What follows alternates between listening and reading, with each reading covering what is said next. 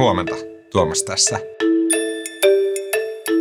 Tänään mä puhun mun kollegan Teemu Luukan kanssa siitä, kun torstaina presidentti Sauli Niinistö piti tiedotustilaisuuden sen jälkeen, kun hän oli tavannut eduskuntapuolueiden johtajia ja muita tärkeitä keskeisiä ihmisiä eduskunnista. Ja tässä on nyt siis käynnistynyt se prosessi. Tänään on perjantai 11. maaliskuuta ja tämä on HS Vision podcast. Torstaina presidentti Sauli Niinistö piti tiedotustilaisuuden sen jälkeen, kun oli tavannut eduskunnan eduskuntapuolueiden puheenjohtajia ja muita eduskunnan tärkeitä ihmisiä ja käynnistyi tällainen prosessi. Teemo. Suomessa on meneillään tällainen tarinan kaari, joka aluksi näytti siltä, että se kyhättiin äkkiä kasaan Washingtonissa, mutta joka alkaa nyt tavallaan hetki hetkeltä näyttää har, aina vaan harkitummalta. Ensin Niinistö lensi Washingtoniin, sen jälkeen hän tapasi puolueet ää, yhdessä pääministeri Marinin kanssa, ja nyt puolueet ja valiokunnat alkaa valmistella selvityksiä, ja, ja, ja tämä kaikki on osa sitä mystistä prosessia, josta Niinistö Washingtonissa puhuu.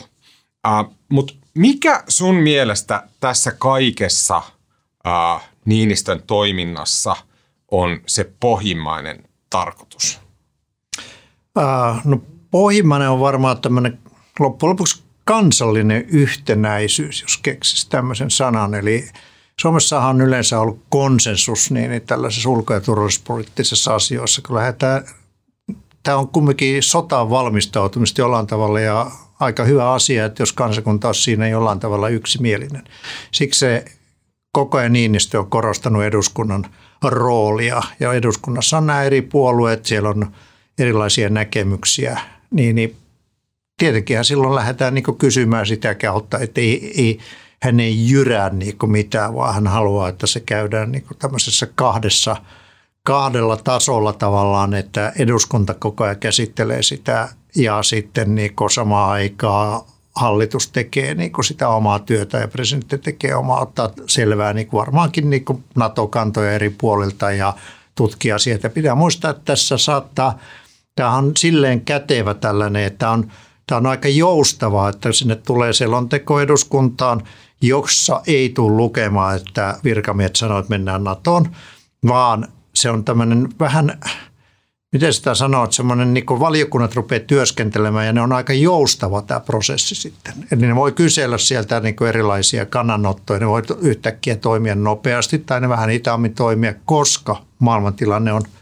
hyvin, hyvin niin tämmöinen, että se voi muuttua tunneissa. Mm. Okei, okay, nyt mä kysyn tosi tyhmiä kysymyksiä, mitkä varmaan sille jokaisen kansalaisen pitäisi tietää jo etukäteen, mutta – Kuka sen niin kuin jonkunnäköisen pohjaselvityksen tekee, joka sitten annetaan eduskunnalle ja annetaanko se siellä valiokunnille niin kuin, ja rupeeks, ne rupeaa lisäilemään? Miten se koko, niin kuin, miten me saadaan se ihme paperi valmiiksi?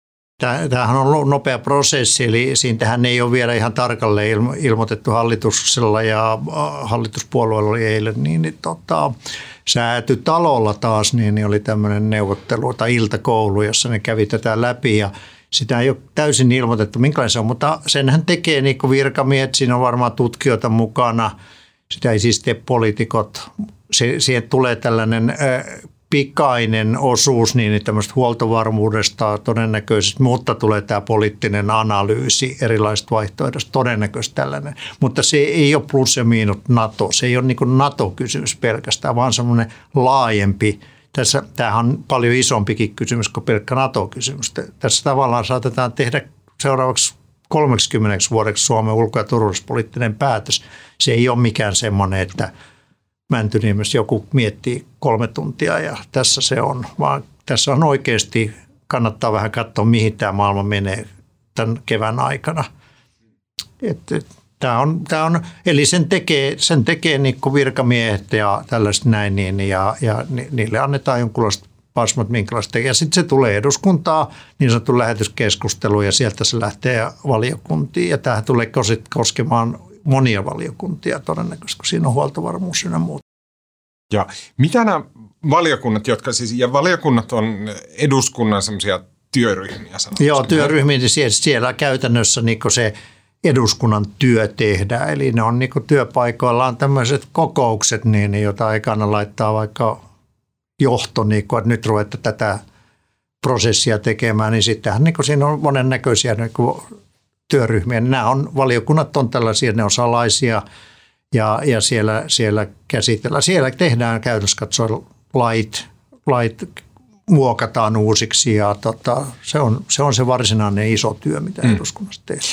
Okei, eli ja nyt äh, tavallaan tosi niin kuin jälleen sille amatöörin jotenkin mielestä ponnistavasti, että eli, eli jostain asiantuntijoilta, tärkeiltä ihmisiltä, jotka ymmärtää kaiken kansainvälisestä politiikasta ja sotajoukoista ja äh, raaka-aineista ja ruoankuljetuksesta sotatilanteeseen. Ne, ne tekee jonkunnäköisen PDFn, joka sitten annetaan eduskunnalle. Eduskunnassa suuressa salissa siihen otetaan kantaa, keskustellaan kiivaasti aiheesta ja sen jälkeen se menee puolustusvaliokuntaan, ulkoasianvaliokuntaan, kaiken näköisiin valiokuntiin.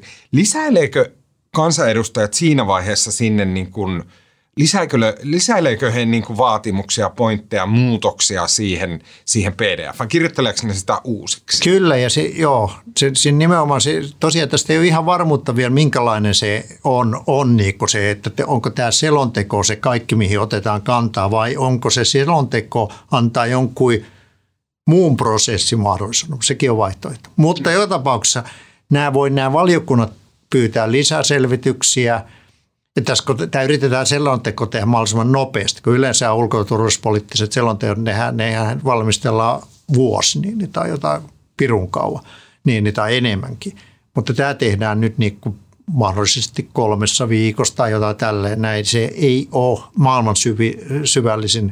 Eli silloin niin kun, sitten kun maailma muuttuu, kolme viikon kuluttua maailma on ihan erinäköinen, niin sitten sen mukaisesti sinne tulee lisää tietoa tähän niin prosessiin. Ja et siinä mielessä tämä on tämmöinen vähän orgaanisempi, että tämä ei niko, että nyt te helmikuun 15. päivä luodaan joku lukko ja sitten ei siitä liikaa haeta vaikka ydinpommi putosi, niin tällainen mm. prosessi tämä ei ole. Mm. Mitä sä ajattelet, että, että kun mä luulen, että tavalliset suomalaiset, riippuu riippumatta siitä, että mitkä on heidän omat kannat vaikka siihen, että pitäisikö Suomen liittoutua, eikö pitäisi, niin he varmasti silleen hädän hetkellä viime perjantaina, kun Niinistö lähti yhtäkkiä Washingtoniin, niin moni ajatteli, että, että Niinistö ilmoittaa jotain, että Suomi lähtee nyt NATOon. Tai sitten, että, että, että, Suomi on päättänyt, että, että, että Suomi pysyy liittoutumattomana. Tai sitten, että Suomi on sopinut Yhdysvaltojen kanssa, että, että meillä on keskenään joku sopimus. Tämmöistä ei tapahtunut, vaan se Niinistö esitti just tänne, että okei, nyt alkaa tämmöinen prosessi. Mitä sä ajattelet, onko tällä prosessilla jotain vaaroja tai jotain riskejä, jos me nyt tavallaan ymmärretään, että miksi tämä prosessi on, että kansanedustajat pystyy lisäilemään, siitä käydään iso keskustelu, sitten tulee kokonaisvaltaisempi ja näin. Mutta sisältyykö tähän jotain riskejä? Äh, no tuossa on sille itse asiassa Niinistö ilmoitti sen USA jälkeen, että alkaa prosessi USA kanssa. Että tämähän on, tämä eduskuntaprosessi alkoi jo edellisenä viikkona, niin, niin oikeastaan edellisen päivänä, kun hän lähti, niin, niin alkoi tämmöinen, että miten tämä selonteko ja muut, niin siinä on taas Matti Vanhanen ollut hyvin keskeisessä roolissa, eduskunnan puhemies. Ja tota, mutta vaaroja, no eihän tässä mitään muuta ole kuin vaaroja, niin puhutaan Suomen turvallisuudesta niin, ja Natosta ja sotaan valmistautumisesta, tai ei, ei sotaan valmistanut, mutta turvallisuuden niin kuin vahvistamisesta. Tämähän on, tämähän on prosessi, jossa, joka niin kuin yrittää lieventää sitä vaaraa. Mm. Eli, eli tietysti se prosessi, mikä se sitten olisi, että, että se olisi niin kuin pakkohan demokratiassa niin keskustella sitä ja valmistella. Ei tämä ole mikään yksinkertainen homma ja esimerkiksi tässähän on semmoinenkin, niin kuin, että, että, että, että ei, ei välttämättä USA ja joku muu halua nyt tällä hetkellä mitään lisää NATO keskustelu, jos olisi esimerkiksi joku rauhanneuvottelu niin Ukrainassa.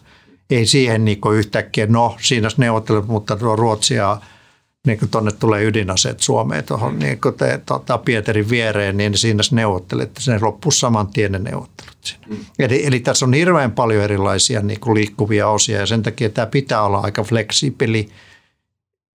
No, sehän on niin kuin, aina vaara on, että tehdään väärä päätös. Mm. Teemu, sä tunnet suomalaista politiikkaa pitkältä ajalta. Ähm, mitä sä ajattelet puolueiden vaikutuksesta liikkeestä nyt kun sä oot jutellut poliitikkojen kanssa, viesteillyt puolueen ihmisten kanssa, tavannut aktiiveja ja näin. Suomessa perinteisesti keskusta, SDP ja vasemmistoliitto on niin kuin, skaalalla erittäin vahvasti viiva aika lailla vastustaneet NATO-jäsenyyttä. Sitten taas ää, RKP ja kokoomus on selkeästi puoltaneet NATO-jäsenyyttä. Kristillisdemokraateista perussuomalaisista vaikea sanoa, mitä mieltä he on. Kun sä nyt kuuntelet poliitikoita kaikista puolueista, niin minkälaisia niin kuin mielenliikkeitä jotenkin painotuksia, jopa niin kuin mielen vaihtumisia sä sieltä kuulet? Mm. No siellä on sel, selkeänä ehkä vasemmistoliittoon, joka, joka edelleenkin niin kuin ilmoittaa vahvemmin niin kuin sitä, että tämä puolueettomuus on. Mutta hekin ilmoittivat juuri, että ne aloittavat tämmöisen vakavan keskustelun. Ehkä se äänen sävy on niin kuin muuttunut sillä tavalla, että nyt korostetaan sitä, sitä semmoista, että tämä ei ole ideologinen kysymys. NATO ei ole, ei ole niin kuin sinänsä hyvä vaha, vaan sitä mietitään nimenomaan Suomen turvallisuuden osana. Niin kuin aikaisemmin ei, oli niin kuin tämä, että oltiin puol- niin kuin liittoutumaton, niin kuin sotilasliittoutumaton, ollaan me liittouduttu EU-hun, niin, niin tota, se oli niin kuin se, katsottiin, että se on niin kuin suurin turva Suomelle. Mm. Eli se ei ole niin kuin tavallaan, niin, niin ehkä silloinkaan ollut aika monelle ei ollut niin iso ideologinen kysymys, vaan se enemmän oli ehkä tämmöinen, niin kuin, että katsottiin, että se oli parempi ratkaisu. Nyt katsotaan, että tämä on, tätä korostetaan nyt hyvin voimakkaasti, että tämä, tässä ei ole nyt että paha USA ja entinen hyvä joku itäinen naapuri, vaan, vaan tota, tämä on ihan tämmöinen, nyt, niin nyt, mieti, nyt mietitään 1340 kilometriä rajaa mm. tuossa, eikä mit, oikeastaan mitään muuta. Mä luulen, että kaikilla poliitikoilla on se mielessä, eikä semmoinen ehkä niin kuin, että nyt, nyt paha NATO. Ja sitten mietitään sitä, että mitä, mitä se aiheuttaa meille. Että onhan sekin, että, että yhtäkkiä ei me ilmoittaa, että ei, ei me, niin kuin Venäjä ilmoittaa, että me hyökätäänkin pelkästään tuohon Viroon. Ei me Suomesta oikeastaan olla kiinnostunut. No niin, suomalaistahan menee sitten Natossa sinne sotimaan. Niin, niin halutaanko mitä? Tai Turkkiin. Meneekö suomalaiset sitten Turkkiin?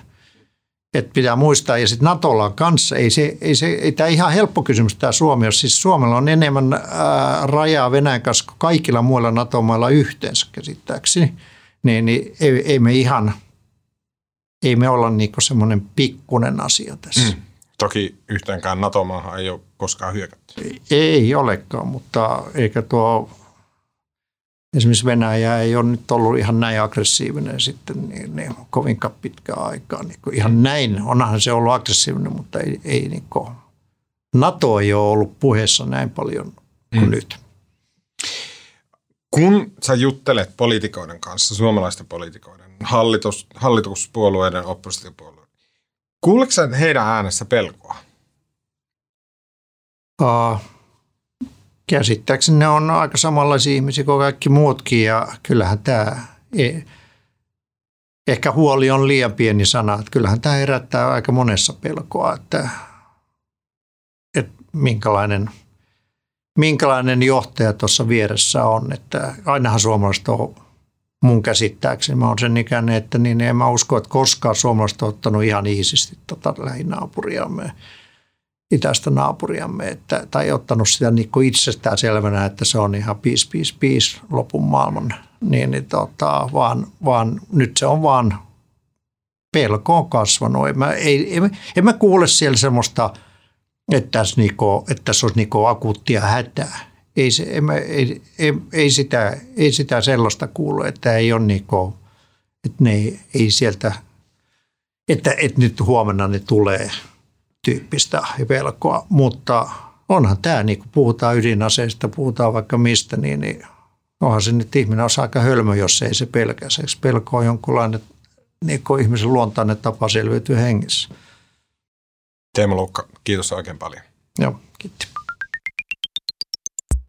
Tämä podcast on HS Vision toimittama podcast. HS Visio taas on talouteen, politiikkaan ja teknologian keskittyvä toimitus, jonka jutut ilmestyy osana Helsingin Sanomien tilausta ja löytyy HSN sovelluksesta ja osoitteesta hs.fi. Me osoitteeseen hs.fi kautta Visiopod ja siellä on kahden viikon ilmainen näytetilaus, jolla voit kokeilla, ää, miltä tuntuu olla Hesarin tilaaja kuvasta sekä leikkauksesta vastaa Janne Elkki. Mun nimi on Tuomas Peltomäki. Tämä oli Hoos Vision aamupodcast ja hei, nähdään me taas maanantaina.